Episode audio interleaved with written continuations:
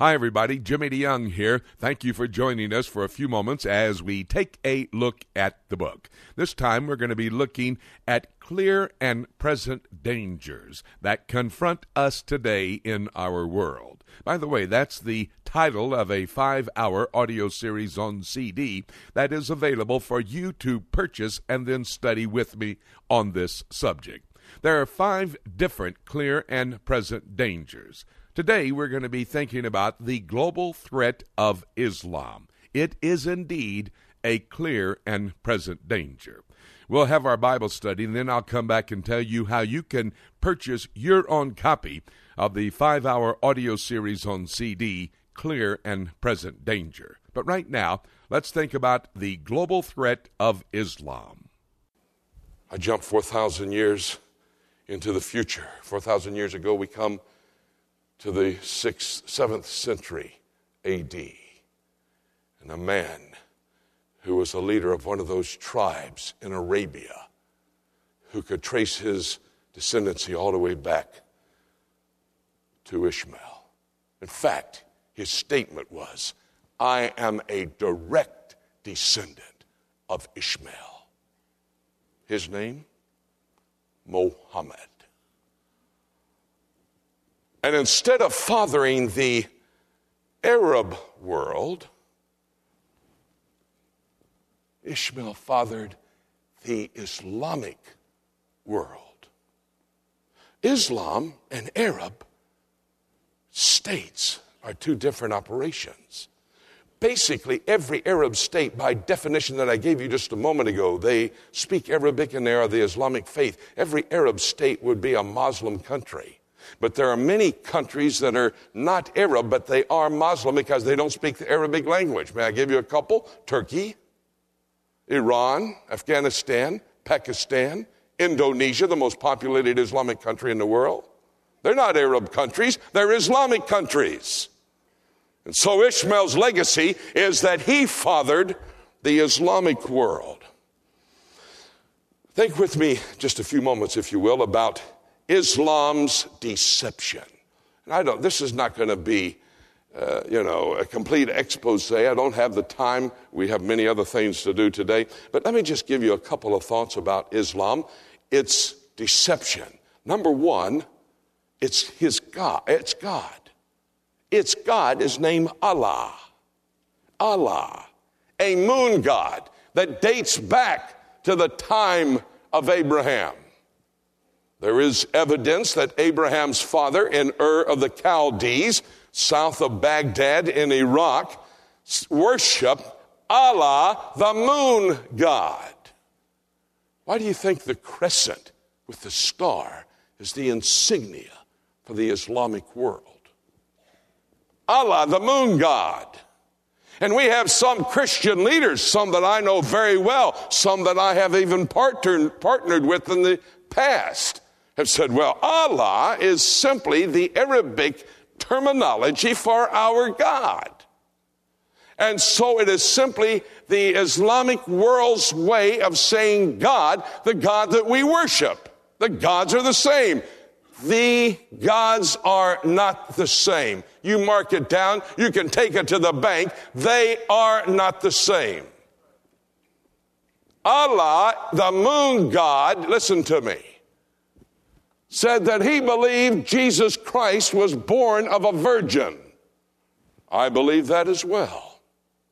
Allah, the moon god, in his writings, the Quran, which he gave to Muhammad, says that not only Jesus Christ was born of a virgin, but he lived a miraculous life. I think the New Testament proves that. I agree with him. Allah, the moon god, though, then steps off the track he says that Jesus Christ never died. That in his place was a substitute. Jesus Christ is still alive. He has never died.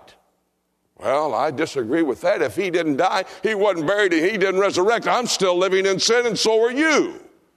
He did die. He was buried. He did resurrect from the dead. He is alive and well. And then Allah even had the audacity to say, Hold it. Jesus Christ has no relationship to me. I have no son. Okay, now that really defines it's not our God. Go over to 1 John just for a second. 1 John chapter 4. 1 John chapter 4. Notice what it says here in verse 1, 2, and 3.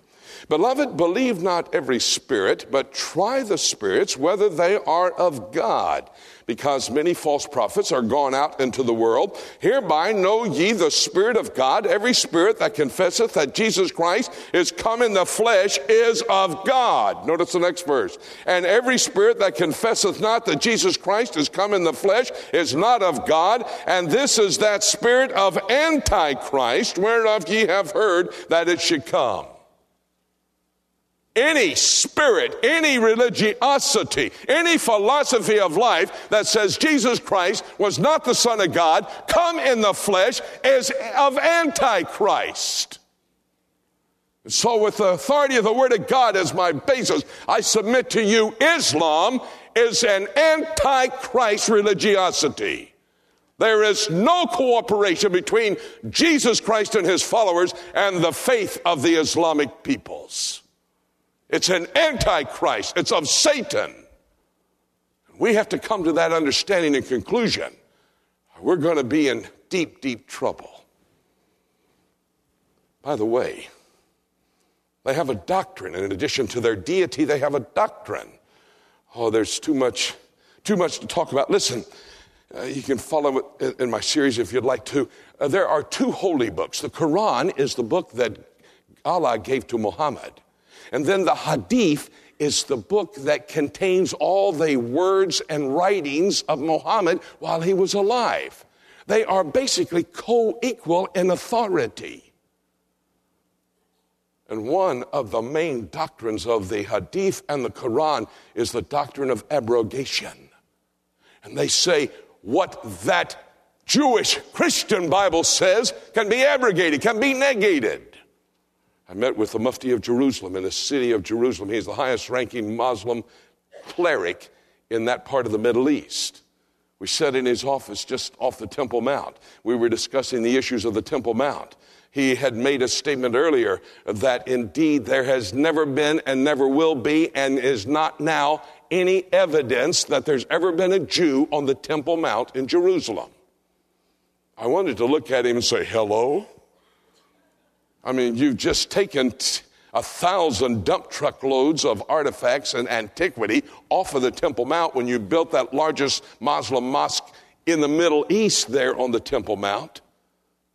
If you take all the evidence, of course you can stand and say, there's no evidence of ever a Jewish presence on the Temple Mount. But listen to what he was saying. If there's never been a presence on the Temple Mount of the Jewish people, what about Abraham and Isaac? When Abraham took Isaac to Mount Moriah, the same location where King Solomon built the first temple. It was the location that his father, King David, purchased the threshing floor from Ornan the Jebusite. He paid cash money for that piece of real estate. Ornan wanted to give it to him. He said, No, sir, I'm not going to sacrifice where I don't pay for something. What about Jesus Christ? He healed people on the Temple Mount, he taught on the Temple Mount. They mocked him on the Temple. Listen, if there's no presence of a Jew ever on the Temple Mount, you negate the Old Testament and you negate the New Testament, the doctrine of abrogation is in place, and there's only one thing left the Quran and the Hadith. You know what it calls for? And again, there are many other doctrines, so please, I'm just touching the mountain peaks. Jihad. Jihad is not struggle, jihad is holy war. Holy war. Let me tell you, say, you'll hear them say, we don't believe in suicide in the Islamic faith. That is not suicide what they're doing. That is genocide or homicide. Because of su- have you ever heard of a suicide person getting together with a bunch of people, figuring out how they were going to commit suicide? And then all of their family rejoicing after they had committed suicide?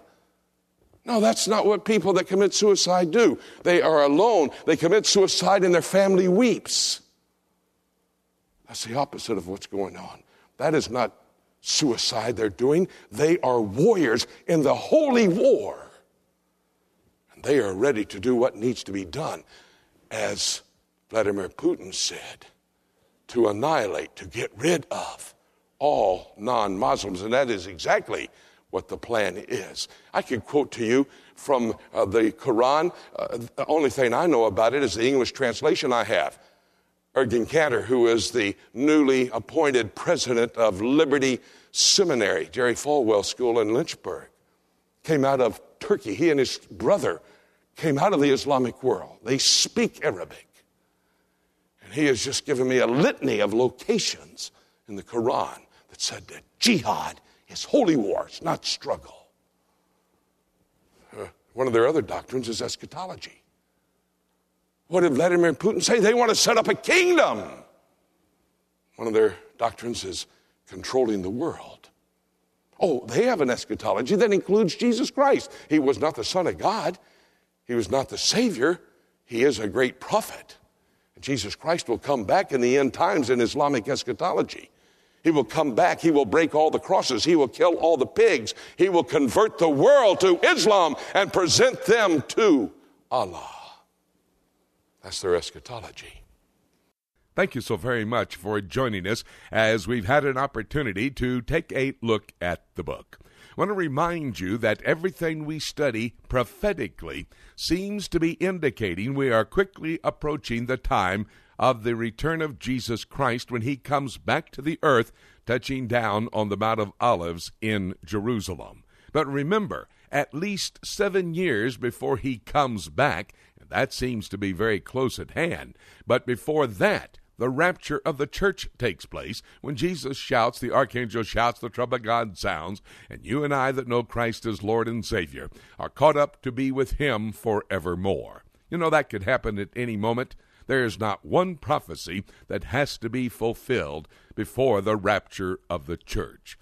I want to remind you you can get your copy of Clear and Present Danger. Call our toll free number 877 674 3298 or go to our website prophecytoday.com and make your order there. And as you study, you'll know the rapture's very close at hand. In fact, it's so close, I do believe, there's nothing left for me to say except let's keep looking up until.